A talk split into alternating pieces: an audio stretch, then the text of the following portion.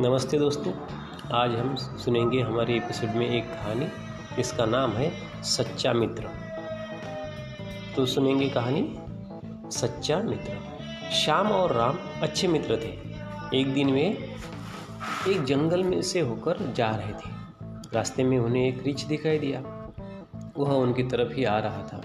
श्याम तुरंत भागकर पास के एक पेड़ पर चढ़ गया। राम को पेड़ पर चढ़ना नहीं आता था। पर उसने सुना था कि जंगली जानवर मरे हुए लोगों को कुछ नहीं करते। इसलिए वह स्थिर होकर चुपचाप ज़मीन पर लेट गया। उसने अपनी आँखें बंद कर ली और सांस रोक ली। रीछ राम के पास आया। उसने उसके चेहरे को सूंघा। उसे लगा कि वह मर चुका है। इसके बाद रीछ आगे बढ़ गया। जब रीछ कुछ देर दूर चला गया तो शाम पेड़ से नीचे उतरा। उसने राम से पूछा रिछ ने तुम्हारे कान में क्या कहा?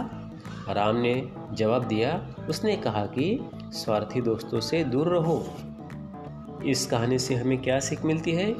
समय पर काम आने वाला मित्र ही सच्चा मित्र होता है।